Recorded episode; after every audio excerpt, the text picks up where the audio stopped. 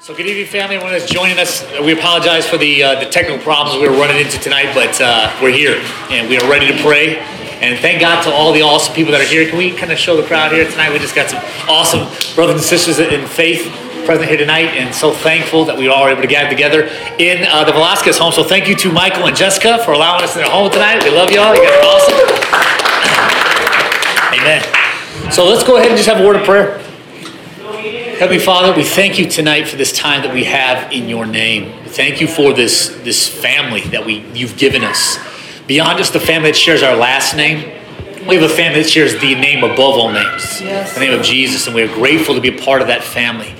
Father, as we look around this room and the people who are watching at some point online, God, we recognize that our dust is different, but yet we carry the same spiritual DNA. We all have been given that new birth, that a born-again placement that we now have in the kingdom, where my old self is dead and I come alive in Jesus Christ. And so, Father, we pray that you'll just continue to teach us how to endeavor to keep that unity in the Spirit that we've been studying about this entire time in the book of Ephesians. For every prayer request tonight, I thank you for healing Sister Nancy, for working a miracle for her. Thank you, God, that you are intervening supernaturally in this case with Edgar.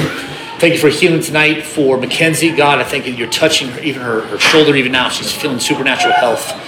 May your hand of protection continue to be upon Dr. Brown as he travels, because, God, you use him in powerful ways on the other side of the planet. So, God, be with him, protect him, get him to his destination so he can minister the way he's designed to. We command all the power of the enemy that's trying to stop him from getting there. Get out of the way, Satan. And, Father, please get him there safely. We pray for Christine tonight, and we pray for at least for your family tonight. We ask, God, that you would just bring comfort and peace and direction and hope, and, God, bring victory in these situations. At least I pray tonight that your family will sense just the hand of God being with them and bringing peace to your father and comfort to him as well. And we thank you, Lord, again, that tonight, this time, will be fruitful because we are digging into your word. And y'all agree with me, family, the Word of God is still powerful. It's still alive. It's active in our lives. And we need it to cut off the still sinful nature within us, the still human nature within us, so we can become more like Jesus. Yes. Let us decrease tonight so he may increase in our lives. We thank you, Lord. We call this done tonight in the mighty name of Jesus Christ. Amen. Amen. Amen. So Ephesians chapter 4, family, is where we're reading from. And we are kind of reading the second half of Ephesians 4. If you hear anybody sounds like they're praying in tongues, it's actually Oso. He's a German shepherd. Okay, he's praying in the spirit down there somewhere. So that's all that is. The groans, the deep groaning of prayer is what that is, according to Romans 8, right? So Ephesians 4, verse 17 is where we're going to start tonight. And here's how it reads. He says, Paul is saying this. He says, with the Lord's authority, I say this. I love this. Live no longer as the Gentiles do. I love that. Live no longer as the Gentiles do, for they are hopelessly confused. Their minds are full of darkness. Notice he's speaking about the interior man now. Their minds are full of darkness. They wander far from the life God gives because they have closed their minds, here it is, and hardened their hearts against him. They have no sense of shame. Man, it feels like he's talked about this generation, doesn't it? They live for lustful pleasure and eagerly practice every kind of impurity. But that isn't what you learned about Christ. Amen. Since you have heard about Jesus and have learned the truth that comes from him. Is anybody reading someone got a King James or New King James? Anybody got a different version other than the NLT? NIV. Can you read me verse 20? What does it say in the NIV in verse 20? Verse 20 says, you, however, did not come to know Christ that way. Okay. Does anyone else have a different version besides NIV? Ms. Viti? But that is not the way you learned Christ. Not the way you learned Christ. What version is that? English. The English Standard, ESV? What do you have, Mackenzie? ESV. So it says, read it to me again. How's it read it? That is not the way you learned Christ. That is not the way you learned Christ. The NLT puts this about in there. We learn about Christ. I love how it's put in other translations, because that's actually more accurate. This is not how you learned Christ. Not learned about him. This is what you learned from him. Okay, about his very nature, about who he is, the Christ within you, the hope of glory within you. But this isn't what you learned concerning Christ. Since you have heard about Jesus and have learned the truth that comes from him, verse 22, here we go. Throw off your old sinful nature, your former way of life, which is corrupted by lust and deception. Instead, let the Spirit renew your thoughts and attitudes. Again, this is a This is the verb is a continuous action. This is something that's continually happening in our lives. Put on your new nature, created to be like God, truly righteous and holy. Wow, that's profound.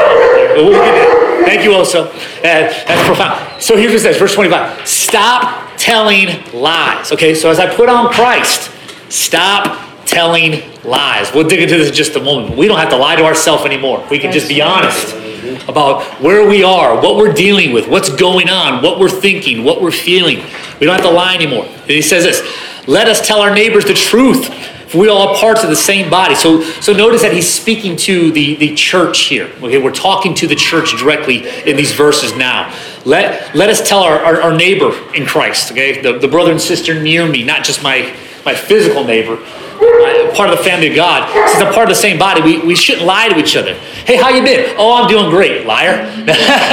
Life sucks right now. There's some things happening right now. I'm going through mental anguish right now. I've got these issues, these pains, these struggles, or just things happen in my family. Fine. Be honest about what's happening.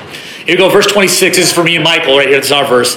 And don't sin by letting anger control you. Can I get an amen from the angry people? Amen. I'm just kidding. Okay. Don't sin by letting anger control you. Okay? Don't let the sun go down while you're still angry. Yeah. For anger gives a foothold to the devil. Yes, sir. Oh, Pastor Oak loves that verse right there, right? Amen. If you are a thief, quit stealing. Instead, use your hands for good, hard work. And then give generously to others in need. Notice how he's still talking to the church. Okay?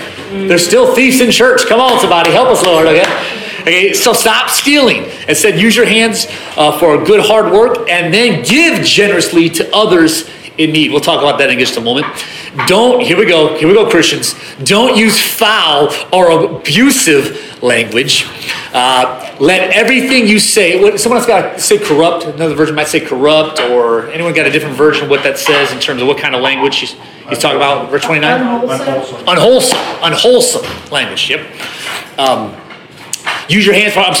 Don't use foul or unwholesome or abusive language. Let everything you say be good and helpful, so that your words will be an encouragement to those who hear them. Pastor Olga, read me what you got for verse 29.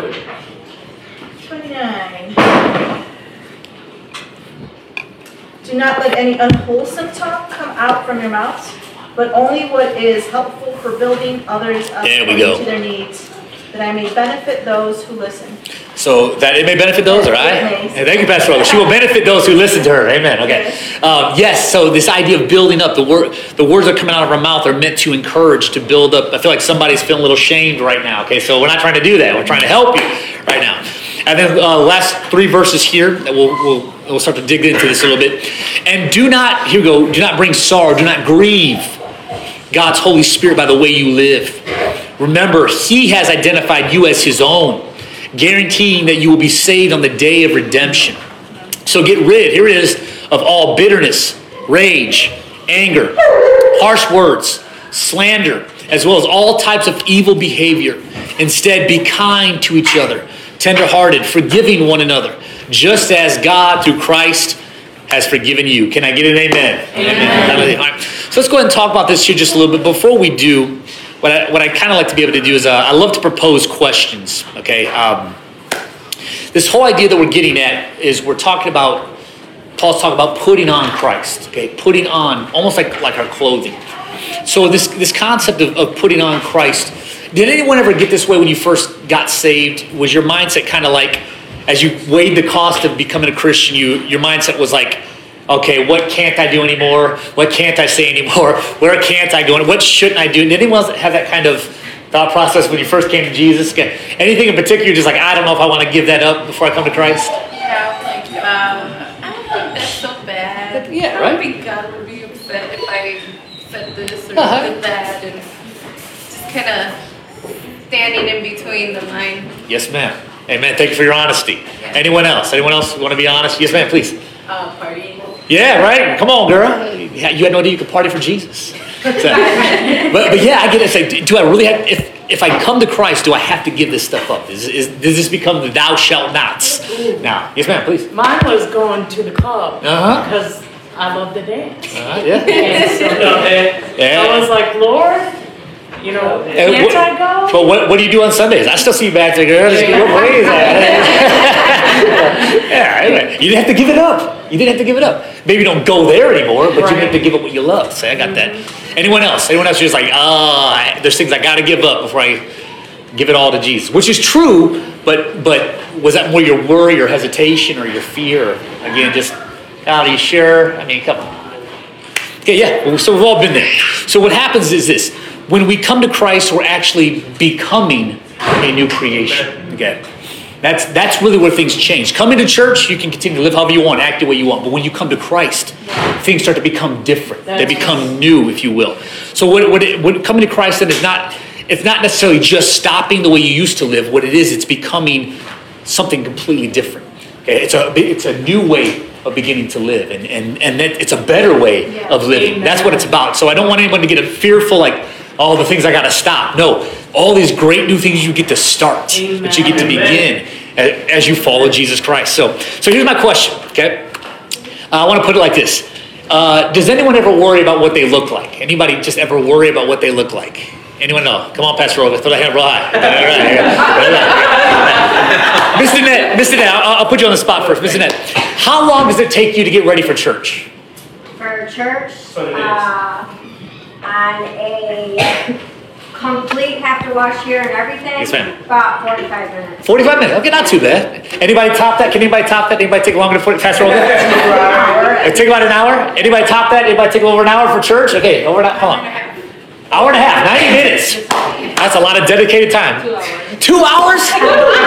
Woo! Good Lord. So if you went to the early bird service at 7 a.m., you'd be getting up at 5 just to get ready. Okay, that's awesome. Okay. Thank God we don't have those. Amen. All right. Can anyone else top Miss Lisa's 2 hours to get ready? That's impressive. So, are you still waiting for her in the car, sir? We got to get to church. I gave up, and I just waited a second. Okay. Right on. Okay, I get how that goes. So, why? I guess my question is like this then: why do we worry about what we look like? Why is that our concern? The outward appearance. Why is that so concerning? Especially when you're sitting in a dark room and you're pretty much looking at the back of people's heads. Why do we worry about that so much? Yes, ma'am. Cool. Things like pressure from society. Okay, yeah, sure. Expectations that are put on us from culture, absolutely. Especially as Americans, right? Got to look good. Yeah. Okay. Any other thoughts? Anything else? I think sometimes it's a level of confidence that you can get from looking good. Maybe makes you feel good too. Come on, sister. Amen. We're hitting from both sides. So, I'm sorry. Oh, I'm sorry. Ms. Viti was talking about how there's a level of confidence that comes from looking our best, getting ready. So yes, partly what Nadia was saying is, yes, we try to dress up or put that effort in to appease culture, to appease society. But the other part of that is sometimes the better I'm dressed, sometimes the better I feel. So I get that, absolutely. I guess I want to put it like this. If we spend so much time before work or before school or before church, looking in the mirror, checking ourselves out, how often do we actually stop and just take a look at ourselves spiritually? That's good. How often do we stop and just kind of say, all right, my hair looks good, my makeup looks good, my clothes look good. What about my heart? Right. What about my mind? What about my spirit? Have I taken any time to kind of evaluate what I look like spiritually? Scriptures tell us that man looks on the outward, but God looks on the heart. That's right. And what is he seeing when he looks on inside this heart? What is he ultimately pointing to? And so this is why when we get to Ephesians 4, Paul's telling us that in Christ we all have this new self, okay? This new look, if you will. How were we created? We were created in the image and likeness of Almighty God. Yes. That's how we were created. And then sin happened, and that completely distorted, corrupted how we looked, that image, that likeness of God. Sin messed that up. So Jesus shows up and presents this new and living way, the restoration of everything that sin destroyed. And once again, I get to look just like God. And what does God look like? What does Paul tell us that he looks like? He basically tells us that what's happening is I'm creating the image of God, and I'm getting back to this place as I put off the old self. What I'm putting on is holiness and righteousness Okay, in my notes I had to put dang. Okay, just like when you think about dang, I'm putting on holiness and righteousness. That's what God looks like, right? That's what he looks like. He's holy. There's no one else like him. He's separated and he's righteous. So his actions, his mindset, his attitude, his desire, he's right in everything that he does. That's what I'm putting on when I choose to cast off the flesh and put on Christ. I'm putting on this holy, righteous nature of God. Now, let's be honest, okay? How does that happen?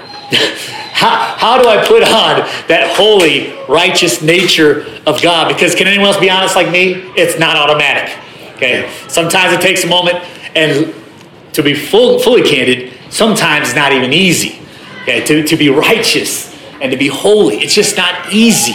And so when I look what Paul is telling us here, what he's doing is he's letting know this kind of fundamental truth about Jesus, okay? And what is this fundamental truth? He's telling us that in order for me to put off the old self and in order to put on the new self, what I've got to do is I've got to evaluate. What am I wearing? What am I wearing? Does anybody, honestly, when you get dressed, how many of you go to the laundry hamper, honestly, and just pull out, oh, thank you, okay. You pull out something that you've previously worn, okay? Even if it's dirty, even if it's smelly? Oh, yeah. No? Okay. So at least you check it out, right? But Brock, you've got no issue. Okay. Even if it's torn up? Okay. But you have no problem saying, yeah, let me just go to the dirty clothes pile and put that on. Yeah. Thank you. Okay, because we're going to use Brock's image here for just a moment in terms of what it looks like every time I put on the old nature. Every time I put on the sinful nature, every time I get dressed in my past self, I'm going to the dirty clothes pile, if you will, and I'm pulling out the most stinkiest, oldest, nastiest, torn up piece of clothes I can find, and I'm putting it back on again. Something covered in vomit. Let's just call it what it is, right? Okay. And that's what Scripture says, right? Scripture talks about how a dog returns to his vomit, a fool returns to his folly. So I'm returning to something that smells terrible, that is just, it's old and it's nasty, and I'm putting it back on. I just wanted to get that visualization next time you decide to go back to your sinful nature. And that's what's happened. I'm putting on something that is disgusting. And it's okay. And why do we do that? Why do you do that, Brock, in terms of on a personal level? Well, for work, okay. I'm a painter, so I have like a uniform that I wear, and so sometimes you can get away with it. I wear all white, okay. And so sometimes my stuff gets dirty, all my white stuff gets dirty, and so I'm like, oh shoot, I wake up in the morning and I have to put something on. So. Okay. So why not just what I wore yesterday? Yeah. Or what I wore a couple days ago? Right. How often do you do laundry? Not often enough? Not often. Okay. I'm not here to condemn. I'm just asking. Okay. I'm just asking. Okay. Because Brock, let me ask you this. How does it feel then to wake up and have some clean, fresh, brand new clothes laid out, right? Yeah, absolutely. And you even look better when you put on something that is clean and holy, not in the ripped sense, but in the righteous sense. This is the imagery I think that Paul is trying to get us to begin to see in terms of putting Christ on. There's something about, like you were saying, Viti, something about putting on the best makes me feel the best. Something about putting on Christ, on not just Sundays, come on somebody, but learning to put on Christ every day, put him on every day. Something about the way I think and the way I act and the way I feel. And Pastor Oak will tell you on days when I'm not wearing Jesus, she will tell you, Pastor's attitude stinks, okay? Come on, tell Pastor Oak, I need a witness here, okay? She can tell, you got the old self on, okay? She does, she sent me scriptures to remind me of the word, and I'm just like, I'm that kind of person like, she's right. I gotta put Christ on, okay? And I get it because I realize Jamin stinks. Okay, just call it. Okay? Wearing Jamin stinks. Wearing Jamin's attitude stinks. Wearing the nature of Christ, the attitude of Christ, the mindset of Christ. That's how I give off that heavenly fragrance, if you will. I'm sorry, we've got to dig into this. I don't mean to drag this out. Let me just ask you real quick. If anyone's willing to kind of put this forward, maybe you're not like Brock and you're not pulling out old clothes, but could somebody maybe give me an example of at a different time in your walk with God, right? where there was something old and dirty you put back on in your walk with Christ? Michael, go ahead, sir. Smoking weed and doing cocaine. Weed and cocaine, even though you were coming to church. Still putting on that old nature. You guys knew I was high. Yes, sir. Yes, sir. I mean, yeah. I can't hide. Love shot red, probably smelling like it. And, you know, but no one ever judged me or said anything to condemn me. So. Even worse was they kept loving on me. It makes you feel worse. It's like, man. But if you don't think you're doing wrong, then obviously you just know. Yeah. Feeling of I'm okay, but I was like, man, why am I doing it? Wow. Thank you for your honesty, sir. Anyone else going to be candid like Michael and just say, hey, I was coming to church and this is still what I was putting on? It's okay. we're not here to condemn. For okay. me, it was my explosions of anger. I didn't share a whole lot. Kind of still don't, but you know. But I keep on asking him until he answers. Even if he's angry. No, she does. Yeah. You know, and sometimes that would be like the catalyst. Like I'd be like, I'm done. I won't talk about it. She keep asking because she knows, like she always says, it's better out than in. Yeah. And thank you, Shrek. Amen. And then I would end up, you know, just exploding, and like there'd be holes in the walls all over the apartments, which, you know, just say something about it. So, but yeah, it was just always that's how I was growing up. So. You know? And, you know, coming to Christ and then having that be removed, you know, or being away from it, and then going back to those moments where it would come back never felt good. Like back when I was younger, just it felt right. I had a right to be angry. Sure. You know, but like doing it now after knowing Him, coming to Him, it never felt right. It always felt out of place, which would sometimes even make me angrier. Right. That I even gave in to it, but you know. You're putting on the old stinky clothes, right? And you could smell like this doesn't smell right. And so that's part of what we were just talking about this yesterday. Like, so we're covered in Christ. Yes. And dying to self. Yes. But the old you is just under the surface. Yeah. Right? Yeah. And I don't want to skip ahead, but in chapter in verse 30, it says that God, the Holy Spirit, has sealed you in Christ. Yeah. Yes. Till the full salvation comes, and so that's part of it. You are so like it's a nice good veil. Like Christ has covered you. You're covered in Him, His blood, His protection, but it is this. Thin as you want to let it be. So it is very easy for, if somebody's paying attention, to one day see Jesus and to suddenly start seeing you through that shroud of Jesus and be like, I don't recognize this version of you, you know, because it's just right there. It's not going away until He comes back.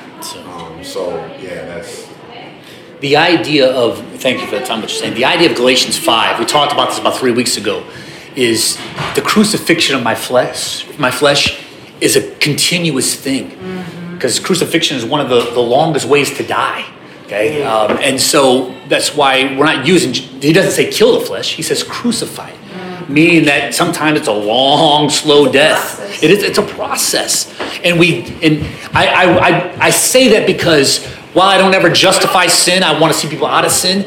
I'd much rather see people keep coming to church and struggling like Michael did, and as opposed to just saying, I give up, I can't do this. No, keep struggling, keep fighting the good fight, because eventually you're going to get to that place where you are able to crucify the flesh completely and live under Christ. So, yes, ma'am. There's some comments online. Yes. Kita said something that should be put on is having an attitude or a potty mouth. Oh, a potty mouth. Hey, thank you, Ms. Kita. We'll get to that in just a moment, too, Kita. Thank you for that. Amen.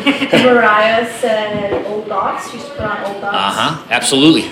That's easy to do for any of us. Old thoughts, old mindsets. Melanie said having a mindset of revenge against those who hurt me. Woo! Thank you, Miss Melanie. That's real honesty right there.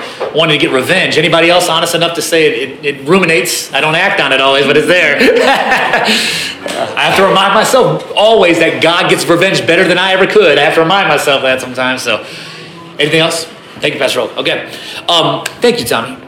So as we're kind of looking at this idea of what are some of those old things that still try to spring up, that I can see the dirty laundry over there I used to wear, and the tendency to still want to reach for it and put it back on. It is prevalent in all of us, and this is why Paul has to say, okay, this is why we have to continuously put off the old self. Can someone read me again verse 21 again? Read me verse 21 again. I don't care who. 21. Since you have heard about Jesus and have learned the truth that comes from him. Yes, keep going. Throw off your old sinful nature and your former way of life. Keep going. Which is corrupted by lust and deception. Instead, let the Spirit renew your thoughts and attitudes. All right, give me, what was that, 23? Yeah. Give me 24. Put on your new nature. There it is. Created to be like God, ooh, truly righteous and holy. There we go. That's the new clothes I'm putting on. Okay, this new nature, the godly nature, the one that Adam and Eve wore before the fall. Because of Jesus, I'm able to put that back on. Okay. I'm not clothed the same way Adam and Eve were. I'm clothed in Christ. Okay. Who knows what they were clothed in? Okay, until they saw their nakedness, they were clothed in something. Okay. But we know what we're clothed in. We are clothed in Christ, this new nature. So let's kind of talk about this just for a moment. When we talk about the daily life, okay, what it means to put on the new self, the new nature on a daily basis, because that's what we're getting at. Not just Sundays, not just Wednesdays, okay, but on a daily basis. Paul gives us five things here. And really what he's showing us in these five things, it's how we relate to other believers in relationship with one another.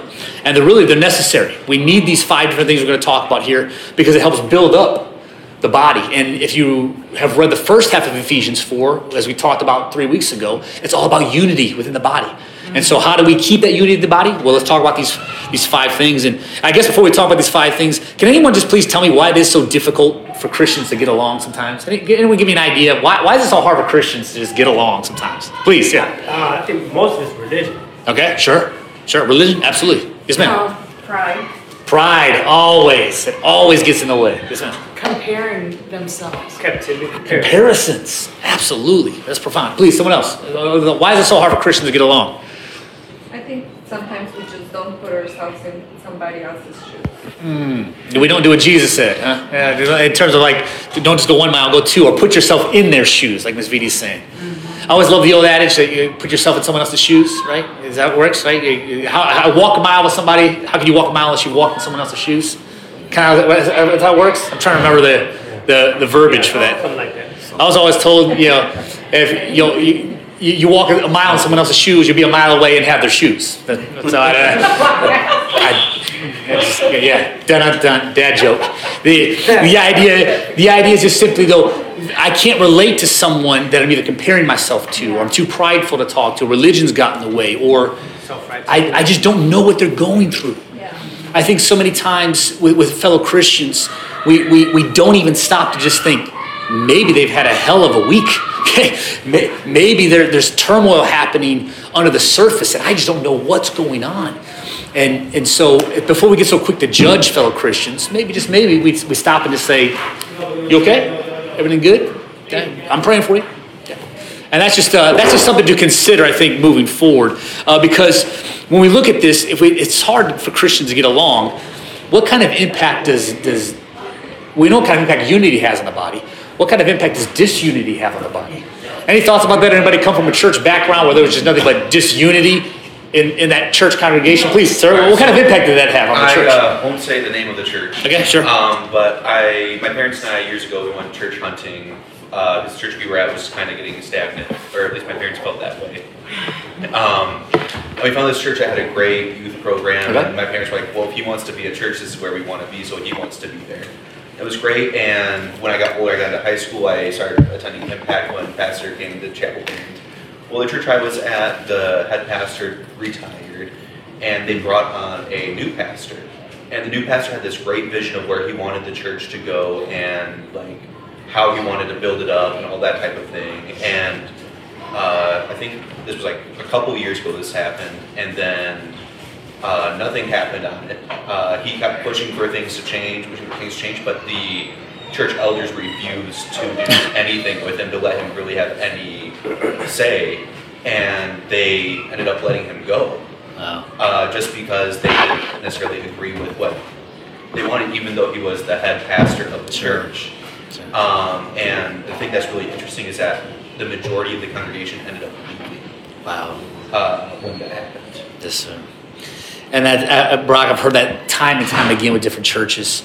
When you start to let the spirit of disunification kind of creep its head in. We've all got our own mindsets. We've all got our own desires and agendas. I get that. But when disunity begins to happen, it unravels everything. This is why Jesus taught us that how can two walk together except they be in agreement? Or how can a house divided? How can it stand? How can a nation divide? How can it stand? How can a family divide? How can they stand? And this is ultimately what I think where Paul keeps trying to show us concerning unity within the church. How do we get there? How do we get to that place where we keep unity? Well, he's talking about putting on the new nature, the Christ nature, constantly.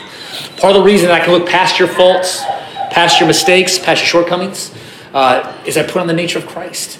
I see you through the eyes of His forgiveness, His grace, His love. It helps so much in terms of wanting to judge people. And trust me, I tend to know the worst about people. It's part of the job. Okay? And I can absolutely use that as my lens to constantly condemn people. What I have to do is I have to keep putting on the new nature, Christ's nature, so I can see them through His eyes and still believe in people, even after I know the worst about people. Aren't you thankful that God doesn't give up on us the way that humans give up on us? And so that's part, putting on the new nature says, yes, I can look at you through God's love, through God's lens. Okay, so let's talk about these five things real quick. He says here, the first one is, he says, do not lie. Put away lying. Verse 25. Put away lying. This is partly how I put on the new nature, okay, especially within the body of Christ. Speak the truth, okay? Anyone ever struggled with telling the truth? Anyone ever been honest with us that struggled with telling the truth? Okay, Miss Viti, you're lying right now. We all know that. I'm just kidding. Struggle with telling the truth. For different reasons, right? I don't want you to have to disclose anything, but was it like a daily struggle? Was it just kind of like a personal struggle? Was it just small things? Was it just... I think it's, I guess with the hard things, it's hard to like... I care for people, and sometimes it's hard to find a person that can handle what you're going through. Sure. You know, because you don't want to burden... It's more about care. Like, mm-hmm. It's not that I don't trust you. Sure. It's that... I care for you. I don't want to burden you with what I carry or what I'm going through. And so it's not necessarily always I'm not telling you the truth. Sure. I'm just not disclosing everything that is happening. Okay. So again, Ms. V is not a liar then. She's a... yeah. So, but the struggle with telling the truth. Yeah, I'm sorry. Please. No, I think that actually is hit upon a lot with especially... I guess because I'm a daughter of God and not a son, but us women, we struggle with that because we go through things and it is hard to... You know, because, hey, I could tell you the truth. And then it's like, but you don't want to put somebody on the spot. Yeah, yes, ma'am. Absolutely. And it's because I care about you, I don't want to. She hit it right. So let's oh, please, go ahead. No, honestly, but my problem is that I don't mind saying anything. And sometimes it comes off like, dang, man, like too hard. Sure. But it is because I love you too. Like, I don't want to see you go to hell. You know? That's right. You know? The balance of truth in love, like Paul taught us, in terms of how we speak to one another. I guess I want to unpack this for a moment because I appreciate you saying this, ladies. Because really, when we think about it like this, what are the negative impacts upon the body of Christ when we aren't being truthful? And I don't mean harsh truth always. Sometimes it's necessary, I get that. But what is the negative impact on the body of Christ when we know someone's struggling or we're struggling and we're just not being truthful about it? So I would say it would be the communication and honesty. The thought that comes, or the example that comes to my mind is the genocide in Rwanda. They have... Like they said, you can't go to the country without finding a single person who hasn't grieved a loss. Wow. Even Jesus. To this day, for how many people died there. But they are now, have healed a lot, and are still in the process of healing, but they're still now at least one nation, and that's because they got extremely honest with one another. Yeah. As an entire community, as an entire country. They got honest and told the truth about what happened. Yes, we did this to you and we apologize. And then that allowed healing to start and begin. And yes, you did this to us and we're angry. Yeah. You know, and because of that, they're now in a better place. So I would say that not being able to have the freedom to speak the truth and be honest will stop you from actually healing and growing and becoming a better, strong body like we're supposed to be. Amen. Well said, sir. Pastor, want to add to that? I was just going to say pretty much the same thing. It delays the freedom. It delays the Correct. Healing. And we're not honest. When we're seeing those in Christ struggling and we're not willing to confront them or to help them, or ourselves are struggling and we're not willing to be honest, it's just a delay. You're just delaying the inevitable. Like you're delaying, I don't even say inevitable, you're delaying the healing process, the freedom. The sooner we can all be just honest about it, the sooner we can have freedom and we can move on and the healing happens. Yes, sir. I sometimes wait, and maybe I might be the wrong thing to do, like to feel like, God, do I say something to him, or like, is it my place? Because like from my early years, just like I was a hammer, Not I won't say self-righteous, but it was just amazing to know that God forgive me for everything that I've done. Sure. And to speak about it, but yeah, like sometimes if the Holy Spirit reveals, because Holy Spirit reveals something, like reveal something to me. Holler at Mike, he's going through this, and specifically, and or somebody would, hey, go check us out. I know you're smoking. I know you do cocaine. Yeah.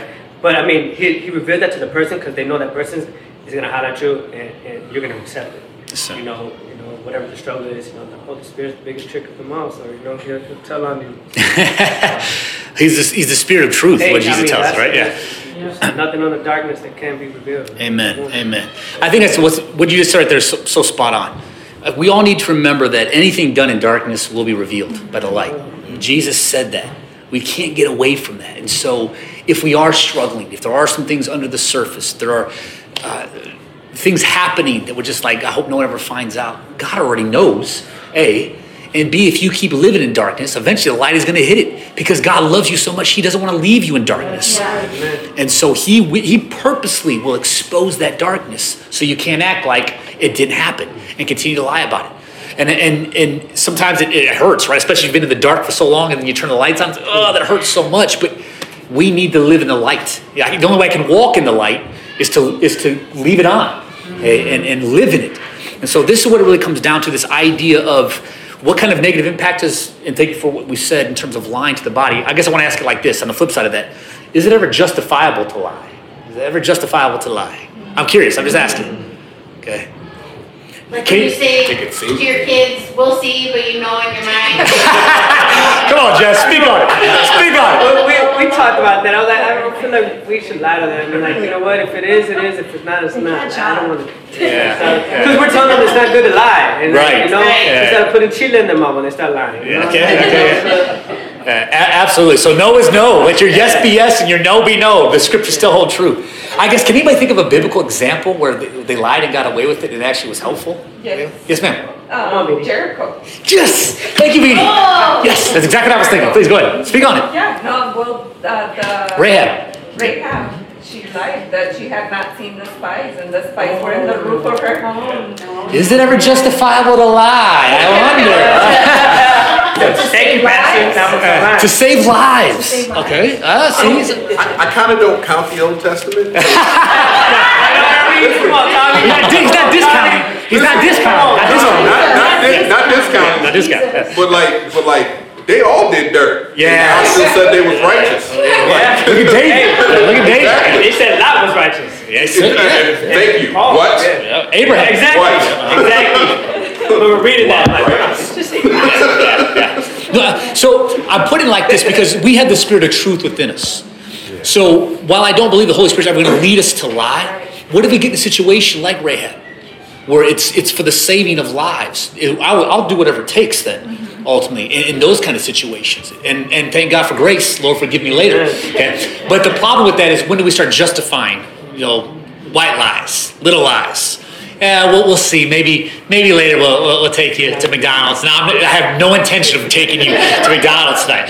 I get that, okay? And so if we're trying to teach our children not to lie, they need to see from us. Okay? There's always a level of honesty that comes from. Yes, ma'am. Oh, we got something good. That's what was laughing over there. Lucille said, I tell the kids maybe when in reality it's no. Uh-huh. Yeah. Uh-huh. What about What about if your wife asks you, honey, does this look good? Come on, somebody. Come on. So, Pastor, go and tell the truth about me. How do I respond if you ask me? You always say, I look good. Yeah, that's true. Even if he doesn't even like, he's like, you look great. And I'm just like, you haven't even looked. Yeah. I feel that. I think about mine. It's like, you know. So, to that point, Ms. Nett, before I go on the stage sometimes, when I used to be backstage, I always have Michael check my nose. I'm like, before I walk out there, check my nose, bro. Okay, got any bats in the cave for that ass, okay?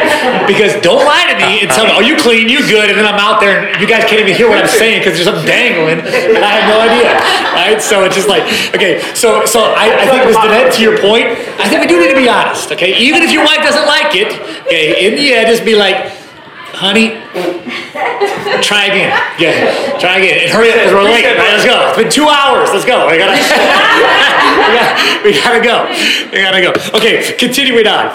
So Paul's telling us ultimately what we need to put on if we're gonna, on a daily basis. Put on truth.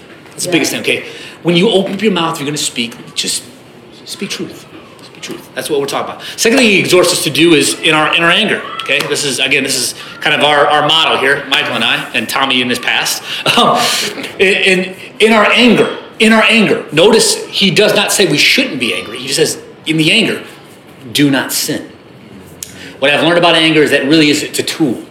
Okay, because God knows how to use his anger in a righteous way. Jesus knew how to use his anger in a righteous way. You don't make a whip and flip over tables just outside of the temple courtyard, okay, right outside of church, right? If you don't have some kind of justifiable, righteous anger happening within you. So let's just talk about a couple. I already gave you a righteous anger. Anyone got any examples for me, maybe biblical examples or personal examples of righteous anger versus human anger or sinful anger? Anyone got any thoughts? Please, you let's say. Somebody cussing and screaming at my wife.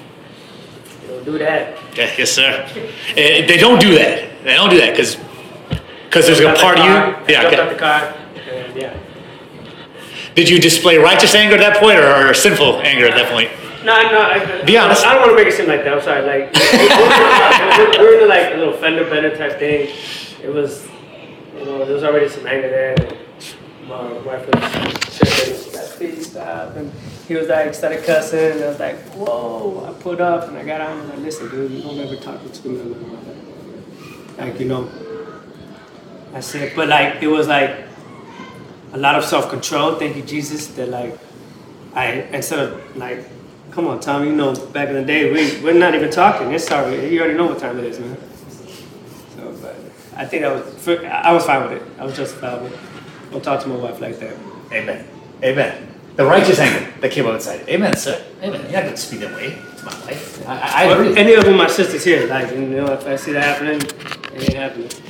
I agree. I got it. This was years ago, and Tom came home. He went to the Walmart in Batavia, and he was saying that like their loss prevention kept staring and watching them and everything like that. Ooh. He was just trying to find the right part to the car. So I called up Walmart and I said, that is really unfair. Like, do not racially profile my husband. Amen, sister.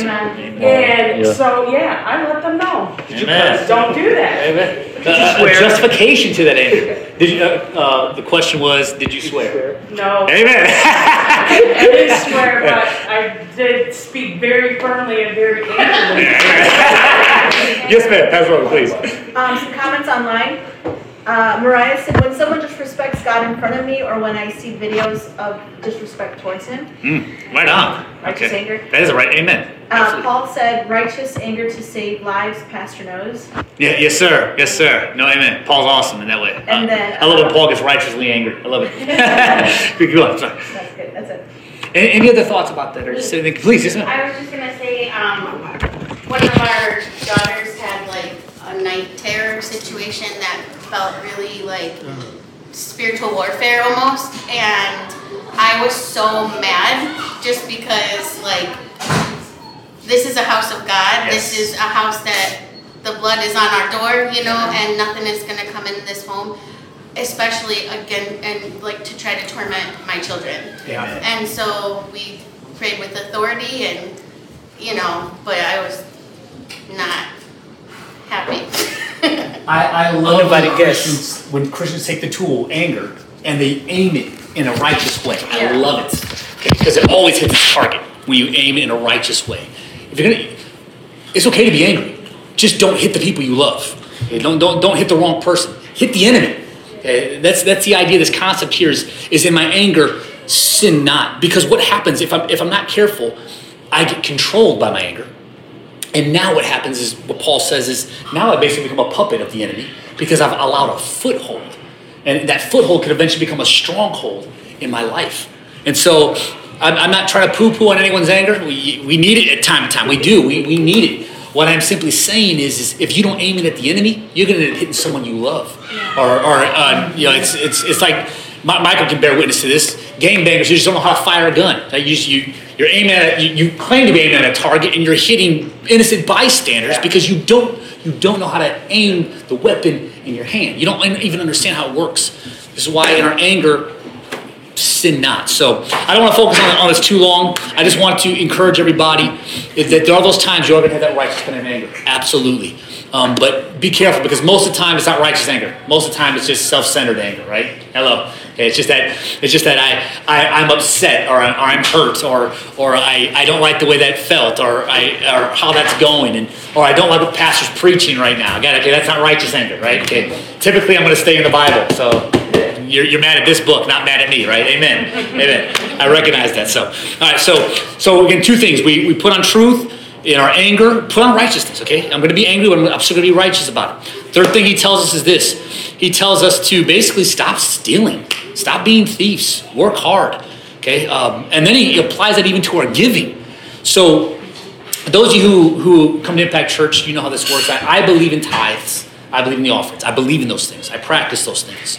And I see the blessings that come from that. Just like for those of you who may or may not believe that, you see the lack thereof from robbing God of what's his. Okay? And so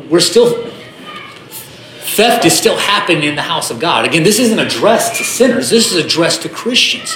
Stop stealing. Okay, stop taking from God what belongs to God, or maybe just maybe those of us who maybe we don't necessarily steal, but we have a habit of taking. Okay, because the idea is simply work with your hands so you can become a giver.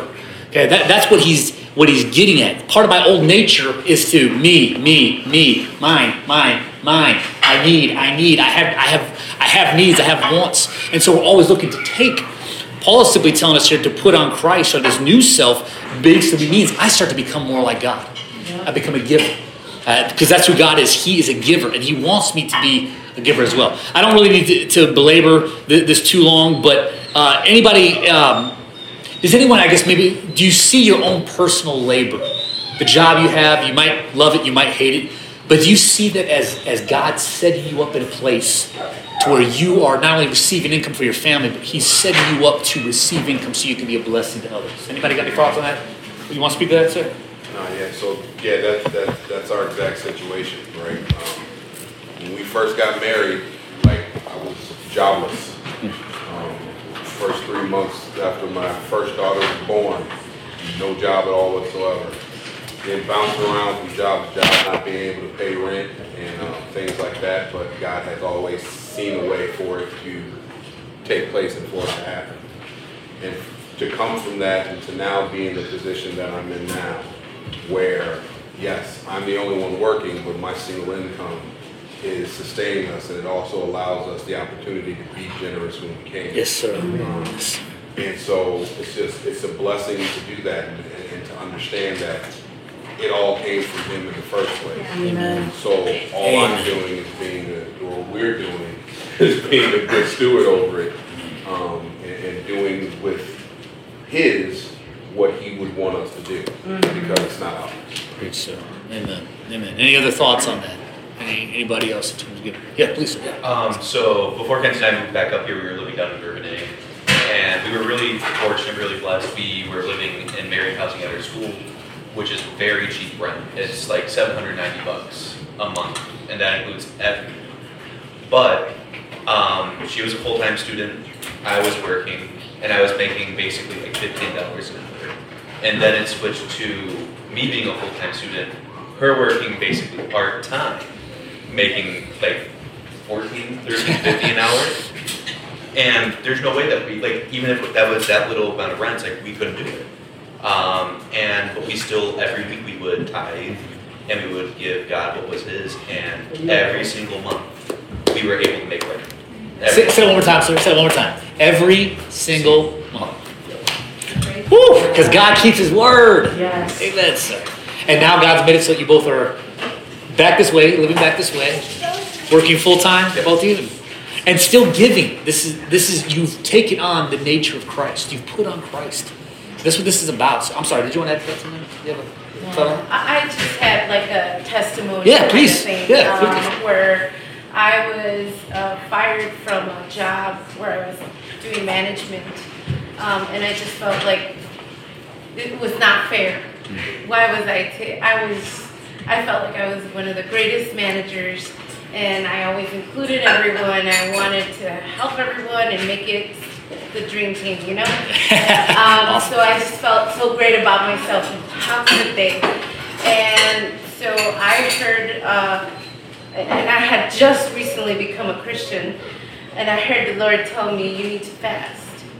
So I started fasting, and I said, God, at the end of my fast, you will let me know where I need to work. At the end of that fast, they called me where I now work. And I'm doing much, much more with the money that I had to take in my sister's kids. I became a foster parent of like 8 kids, plus mine. So there was like 11 kids at the house. You had a daycare, basically. And it was just, I was struggling. I had like 2-3 jobs. I wasn't able to help. I was taking care of my mom as well. And this job alone, just this one, I don't have to go to sleep tired.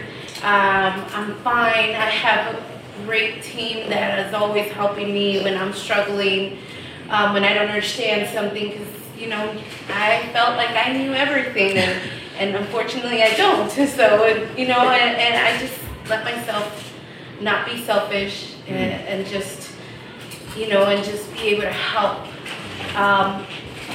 And just, you know, the same way that I ended up at Impact, through fasting and through hearing what the Lord is allowing me to. God is good, y'all. God is good.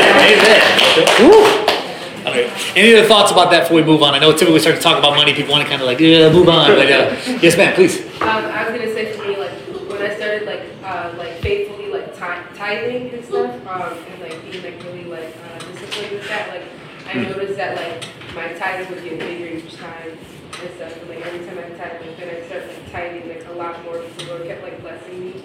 And like this summer, I was like, I asked God to help me be like a better steward of my money. And like I always think I know what God's gonna do, and so I initially thought that like I was gonna lose a lot of money and that I was gonna have to learn how to use that. But it's still like God blessed me, like, and it's still continuously like blessing me financially and like teaching me how to like steward my money and like how to be able to like bless others with my money or like stuff like that. Ooh, God is good, y'all. Amen. Amen. And see that, Nadia, you're hitting on the head. That's the whole idea behind having income, is to be a blessing to someone else. I see a need, I can help meet a need. That's just how it goes. Pastor Beto would always tell us, still to this day still tells us, that he would tithe not on what he made, he tithed on what he wanted to make. And then God would make that happen, okay? Because you can't outgive God. That's how it works, okay? So stop stealing, okay? Give God what's God's, okay? So God can give you what only He can give you. That's the point we're trying to make here. So, amen. I'm sorry, Pastor Rose, was there something else? Everybody online is agreeing with you, saying amen, absolutely. Amen. They better be givers. Come on, somebody. Amen. Hallelujah. Amen. And that's what this is all about, okay? At the end of the day, you can't take any of it with you to heaven anyway. You wouldn't want to. The streets are made of gold, y'all. So what do I need this stuff for anyway? I'm not saying not to save. I'm not saying not to plan for. I'm not saying that. I'm simply saying God has blessed you so that you can be a blessing. Amen. That's the point, okay? So, all right, Pastor Oak, we got our clock. That means I got to hurry along here. Two more things, okay? So we put on Christ. We talked about we put on Christ by speaking truth. By in our anger, we make sure that we're so righteous in our anger. by working hard, no longer stealing. Okay, make sure that we're giving. These last two here real quick. Edifying with our words, okay? So he said with no unwholesome talk, no abusive talk, none of that foul language. Somebody tell me, what do we talk about here? What's the unwholesome talk we're talking about? Yes, ma'am. So, like, basically saying bad words or words that would just bring the person down. Yes. So, to me, I always thought, well, I don't say any more bad words, so I'm a good Christian. Mm-hmm. But the intention of hurting someone was there inside, and it was just like, well, some people should learn, you know, and that kind of speech. So even though I wasn't verbally saying those foul words, I was hurting someone. Yes, wow. And just that intention for me to just, hey, stop doing what you're doing. Just like thou shalt not commit murder. That literally, I mean, yeah, physically, but also with good words. Yes, sir. Yes, sir. I mean, yeah, destroying someone's hope, character, feelings with words. Any married couples want to speak to this at all for just a moment? Okay, this idea of wholesome language, right? Unwholesome communication, foul language coming out of our mouths. I can say this: in the 22 years that we've been married, we've had some heated boom. But Pastor, you can please verify. Okay, full disclosure. Have I ever sworn at you? Okay. Have I ever called you the B word, or have I ever called you out of your name? Okay. No. In terms of like, I mean, I've thought some things in my head. Yeah. But out of my mouth, I've always tried to guard my mouth. Okay, in terms of what I say to her. And I would tell us that any lady in our ministry, or if I get a chance to minister, do not let your man, even if he ain't swearing to you, you don't let him talk to you like that. You're a daughter of the Most High God. Okay. Yeah. And, on the flip side of that, that's a man of God. Don't be speaking down to him. How can he lead when you keep verbally beating him down? What are we doing here? And so it's this idea of edifying with our words, because if I am not looking to build up, I think is how the NIV and maybe King James or the version say, if I'm not building up, right? Is that how it is, Viti? Mine says, let no corrupting corrupt communication. It's corrupting my belief about myself. It's corrupting my godly nature. Yeah. That foul language. Why? Because there's so much power in our tongue. Okay, the power of life and death is in our tongue.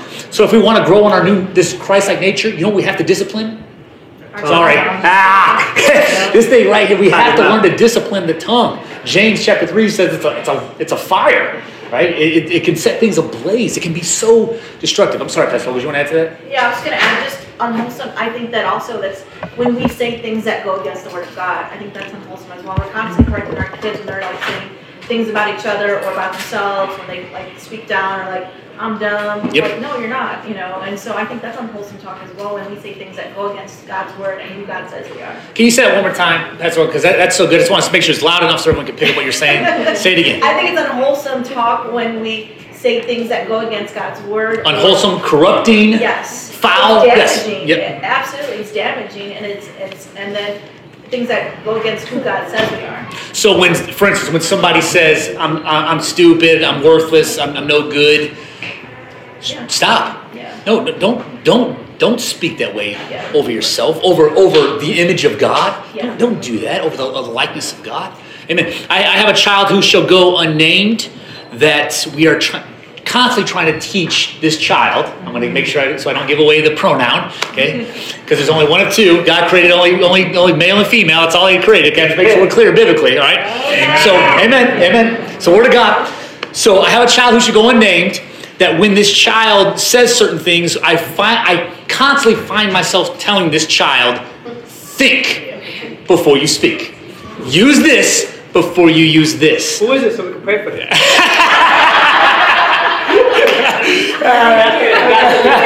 Pray for all four of my children. How's that?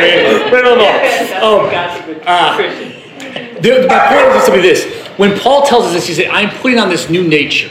Okay, this new nature of Christ. What I have to do is I have to think first. Is what I'm about to say going to build somebody up? Yeah. Is what I'm about to say going to edify somebody? Is what I'm about to say going to get me in grounded? Okay, right? I mean, yes, ma'am. Tommy loved David Lacey is also on. Hey, Dave, how are you, sir?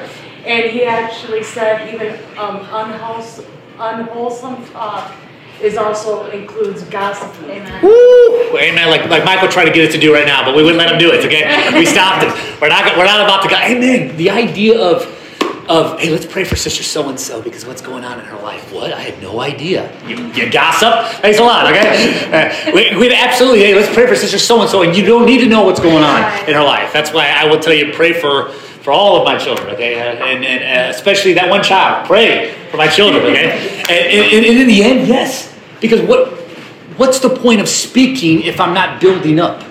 What's the point of it as a Christian? Okay, what's the point of it? You all have probably had those bosses or teachers or family members.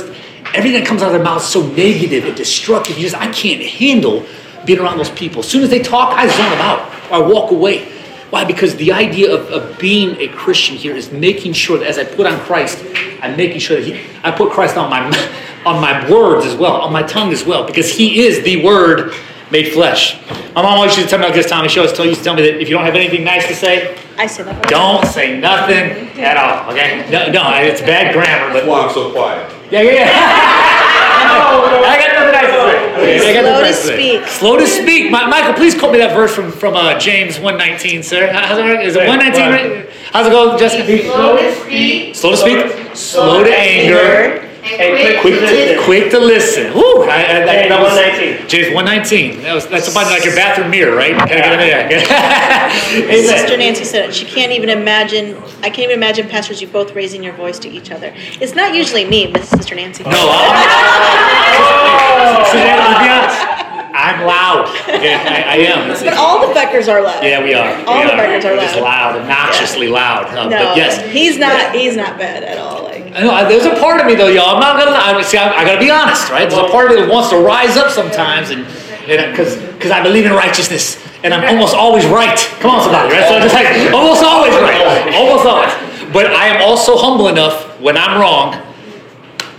I'm sorry. Please forgive me. That was wrong. I own it. Because I'm always trying to teach my children that. Yeah. Own it. You did it. Yeah. Don't lie about it. Own it.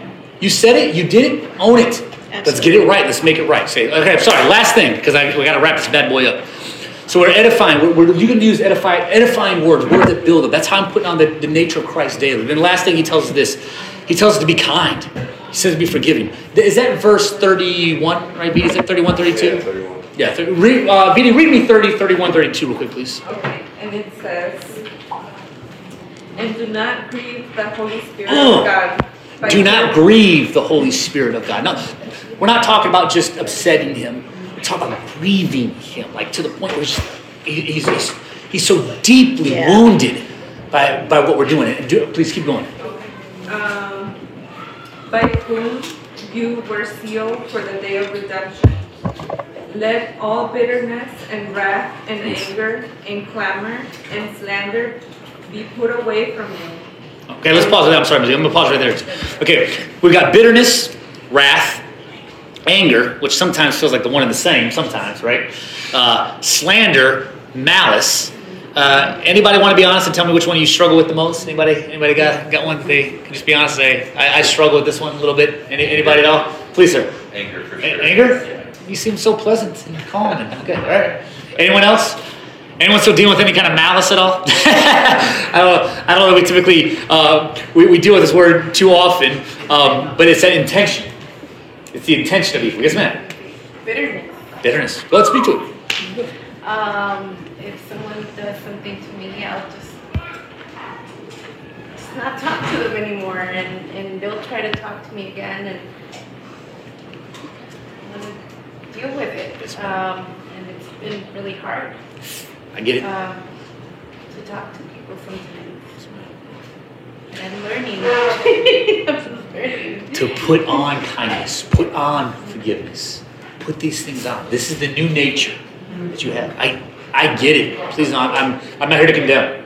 I understand. Trust me. I know what it is to give of myself constantly to people and to get nothing but sometimes knives in the back afterwards. I get it. It's like what Dr. Brown even said on Sunday. Yeah.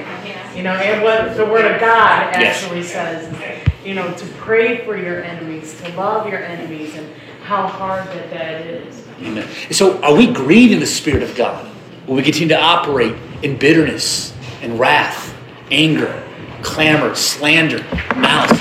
Are we grieving the Spirit of the Most High God when these things happen? And again, this is why I think Paul is telling us, okay, instead of being bitter, instead of being wrathful and angry, and instead of clamoring and slandering and malice, Viti, go to Ruby 31 and 32.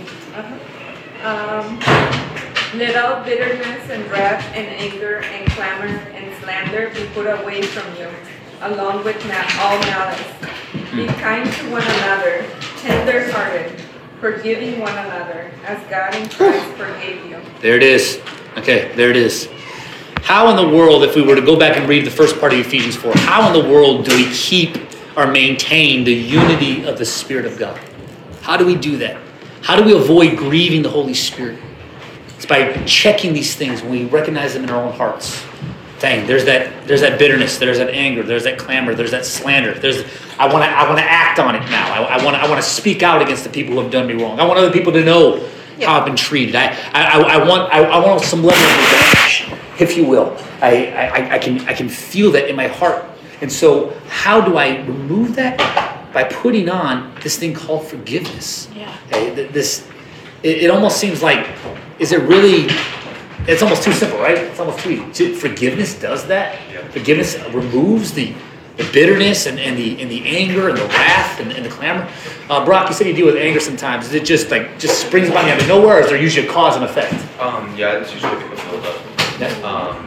I always practice patience, but I've never been really aware of how to deal with my emotions when it gets to that breaking point. And hallelujah, I've never done anything super stupid. But there was one time that when I was going through high school, I thought I had epilepsy. Doctors were telling me I had epilepsy. I was 16. They said I wasn't going to be able to get my license until we get it figured out. It was a big deal. I was super, super emotional, super angry. I went to my room, I had a loft bed, and I pulled my mattress down, and I started punching my loft bed, and I ended up putting a crack in the window like that's behind me, because I was just going at it so hard. But yeah, no, I just it just kind of springs up on me. And it's just kind of learning to express that without it being vulgar, I guess, sure, in a sense, if that makes sense. So. And on some level, at 16 or younger, I can get where you're run by emotions. You have no experience to draw from. But the counter to that, as you've gotten older, is, as you said, patience. I think the King James might say forbearance or something in there, but it's talking about, am I right? I don't know how that verse kind of, kind, forbearance, patience. Patience is there. You learn that as with time. I need to put on patience and put on kindness and put on forgiveness, so that I'm not letting the anger get the best of my heart. I will full candor. Some people, when I see their faces in my mind, if I don't put on forgiveness, I want to put on a couple F-bombs. You know what I'm saying? Okay, I'm just being honest. Okay, because when I think about what they did to me, I'm just. Oh. But putting on forgiveness allows me to. I didn't fall into that trap of sin. I didn't let any unwholesome communication come out of my mouth. And I find myself sometimes on a daily basis having to do that. Yes, ma'am. And I think with forgiveness too, it's hard, but trying to see the person and recognizing the spirit operating behind them. Sure. That's good. That instead of the person, but it's still it's hard to do, but it's something that I try to do. Nadia, you're bringing it full circle with what we just talked about a little bit ago. I can aim that anger. Aim it. I'm not fighting flesh and blood. I'm fighting the principalities and powers and darkness, rulers of darkness in the world that are triggering those things. Yes, ma'am. And what we need to remember is that in our humanness, many times when we've been done wrong, for instance, my mom was killed tragically in a car accident, and it was by a guy who was messed up on drugs, and he swerved out of his lane and hit my mom head on. So in my humanness, I couldn't forgive. Sure. A lot of times we can't forgive, but that has to come through Christ. Yes, ma'am. But what we have to know is that through Christ, we can. Yes. We can. We can forgive. Even the worst things, we can forgive through Christ. Amen. Not in our humanness, but through Him. because of his love and his mercy, he helps us to forgive through him. And that is so powerful. It's so powerful. Mr. Nett, you are kind of embodying everything that Paul is teaching us here. That my old nature, my human nature, cannot forgive. Right. But Christ, my hope, when I clothe myself in Christ, yes.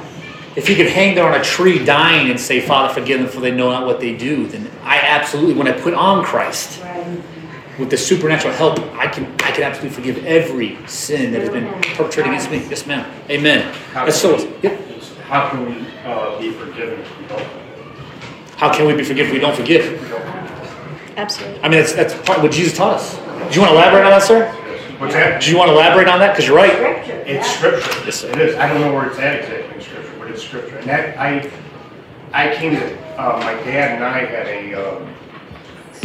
I really was involved into my dad when I was young. And our relationship was not good for a long time. We were civil to one another, but we didn't know.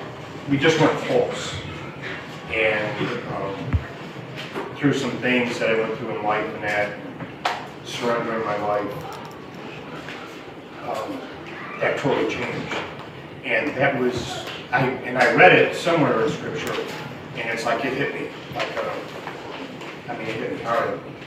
And it's like, how can I be forgiven if I'm not? Yes. And that was my dad and I. We were out deer hunting, and we were in a spot together, and we ran, and there was no deer around. And I told him I forgave him for everything, and changed our relationship. It was huge. Yes, sir. So we're real close now. Yes, sir. Wow. So what was really a divisive relationship, because you allowed forgiveness to kind of lead the way. Yes. Now you and your father are close. Something you never had. Yeah, you had closeness and we never did. Wow. And maybe your father desired it, but it was on you to let yourself out of prison in terms of the unforgiveness. Yeah. That's profound, sir. Thank you for that. Thank you for that example. Amen. I think that because I know the weather's acting up outside again, right? You can kind of see what's happening. So we're going to pray. Cool, quick, just protection over everybody, and then we'll kind of close this thing up. So, Father, wherever we are, whoever watching us here, thank you for your hand of protection upon us. I saw that cell forming earlier in Montgomery, and we prayed it away. I'm going to do it again, because I don't have this authority, but I have it through Christ Jesus. You have all authority, Lord Jesus. So I take that authority I have, and I command this wind and this storm pass on through quickly, without bringing any destruction or devastation, without causing any kind of harm to our property or to our family. Yeah. Thank you, Lord, everyone's going to remain safe. We command this thing in the name of Jesus. Yes. Peace be still. Peace be still. In Jesus' name. Amen. Amen. We're going to be safe. We're going to probably hang out in Michael Jackson's house a little longer than we anticipated. But sleepover. Overnight. For those who have to go back to Yorkville, a little longer drive. Let me close this out here. I want to pray, obviously, with anyone else online. If you have any prayer requests, please go and post them now. We want to pray for you right now as well.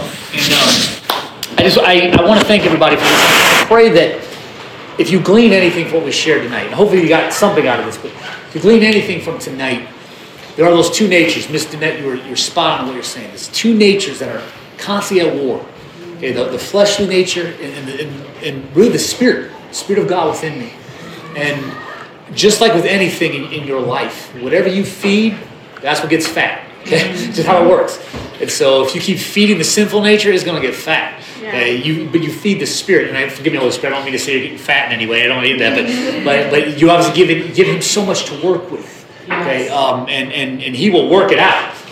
The Holy Spirit will in our lives. And so I'm encouraging on a daily basis. Don't wait till Sunday. Don't wait till the next time we gather together. Start to put on this new nature on a daily basis in your speech, in your giving, in your interaction with others in terms of instead of being angry with them, let righteousness lead the way. Build people up. I want to encourage this. Eric and I were actually talking about this the other day. The park district where Eric tends to coach. They told them to have a difference to philosophy. Okay, they kind of moving forward, whatever that is. Okay, but we know this about the power of our words.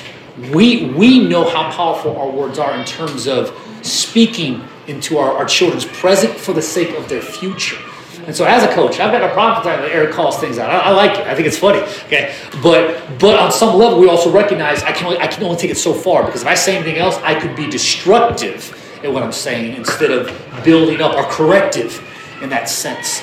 And so it is a daily thing that I have to remind myself of. My words carry weight. Okay. God created everything we see with words. Okay. And if I'm made in his image and his likeness, I got to be careful. There's weight on my words. There's glory on my words. And you carry the nature of Christ on you. Jesus can speak to a dead man who's been laying in the tomb for 4 days and just call him by name. Okay? Lazarus, come forth. Boom. There he is. Wherever his spirit was wandering in paradise, blam, rejoined his body, and he walked up out of that tomb like a Michael Jackson Thriller movie kind of thing, right? And there it was. There it was, the power of his word. And so I just want to encourage that, ladies and gentlemen. Put on Christ before you go putting on an attitude. Before you go putting on your selfish nature. Put on Christ. So we have prayer requests tonight, Pastor Roland? Okay, write them down. Awesome. Yeah, I've got a lot of them. Any of the prayer requests in the room that we didn't get to earlier? I want to make sure that we cover all the bases. Yes, sir. Just recently, the enemy is really attacking me now as time gets closer. That's it. There are moments where so many things are filling my mind. I'm just trying to just go on with my day. I believe you'll be able to put on Christ, sir, in terms of your own thinking as well. Thank you. We're going to pray tonight for Lucille's grandson is still in the NICU. Okay, absolutely. We're praying. Do we know the grandson's name? Okay. We'll be praying for Diana. She traveled to Wyoming. So we'll pray for protection for her. An oldest grandson also being attacked by the enemy. And then we just said Jim. So we're praying for you guys. Anything else? Anything else we need to pray about? Go. Yes, ma'am. Things going on with my brother that needs to care for, and we're trying to figure out the best thing to do. Absolutely. For him.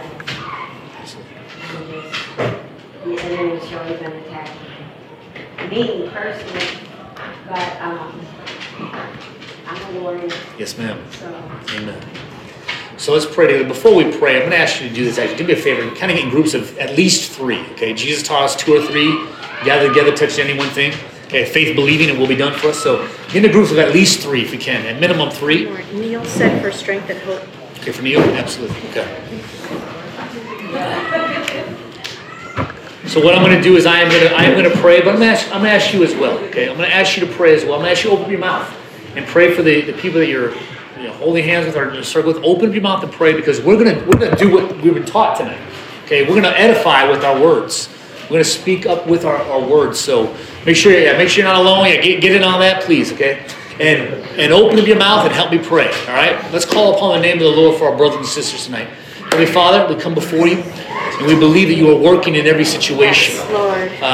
Ms. Lucille, I'm praying for your grandsons, for healing for your grandson in the NICU, and for your oldest grandson under the attack of the enemy. I believe you're going to see miracles for your grandsons, the Spirit of God breaking through in their life. Praying for safety for Diana. She travels, Lord, your angels around her. I pray that you become a light in the darkness. Jalen, we pray tonight, my friend, I'm believing that you're going to continue to sense the peace of God and the direction of God, the will of God being done, despite how the enemy's coming against your mind.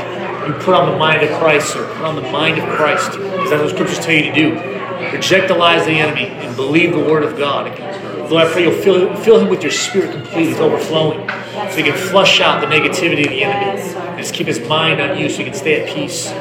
For my brothers and sisters, prayer tonight, Miss Nett, I'm praying for continued wisdom and direction with your brother. God, let your will be done in this situation. Over every one of us here, come on, we release blessings. We release hope over you tonight. We declare that everything God has prepared and promised you, it will be fulfilled in this season. Family, those watching as well, I want to declare blessings over you. I believe that God is not wanting us to steal from him anymore, but he's wanting us to use our hands to work hard, and so that we can turn around and then be a blessing to those in need. Brock, Mackenzie, I see this in your near future. God's going to bless you in such a way financially. You're going to be hooking other people up in ways you only dreamed about because you continue to give even when you didn't have. You applied the Word of God. And so now you're going to see the fulfillment of God's end of the promise. Father, I'm asking for all of us in this place that we would just be so ready and available to whatever you would have us to do. God, use our voices, use our hands, use our kindness, use our forgiveness, use our example. Use us, Lord, everywhere we go. Use our anger to come at the enemy, but not to come at the people we love. God, help us to be righteous in our anger. Well, I pray moving forward that, again, all of our words, we think first before we speak, and that we be edifying to everyone who hears us, God. Allow us everywhere we go to not give little white lies or half-truths. Help us to speak the truth. And Holy Spirit, protect us in those moments when we don't think we can. Holy Spirit, you are the Spirit of truth. Continue to protect us. And God, I believe that in these last days, the world is going to look at us and they're going to see a unified body. That's the whole reason we're talking about these things tonight, is because we don't want to grieve the Holy Spirit. We want to keep the unity of the Spirit. That unity belongs to the Holy Spirit, family. It belongs to the Holy Spirit. So let's not grieve Him by bringing disunity. Help us, God, to be unified in spite of our skin color or our past or our financial means. God, help us to be unified. And I thank you, Lord, that we will see the kingdom of darkness fall. We're going to see the kingdom of hell crushed under our feet as a unified church, because that's what Jesus promised us. The gates of hell cannot prevail against a unified church. So, God, help us to be that moving forward. Thank you, Lord. Get the glory from our lives. Everyone watching, I pray that now more than ever you will quit putting on the old nature and put on this new nature, the nature of Christ, on a daily basis. Let God get the glory from everything we do moving forward. We thank you, Father, tonight. Protect us. Keep us safe, God. And I thank you that Sunday is going to be a powerful day in your presence, a powerful day in your word, a powerful day with your people. Get all the glory. In Jesus' name we pray. Let all God's people say amen tonight. Amen. Amen.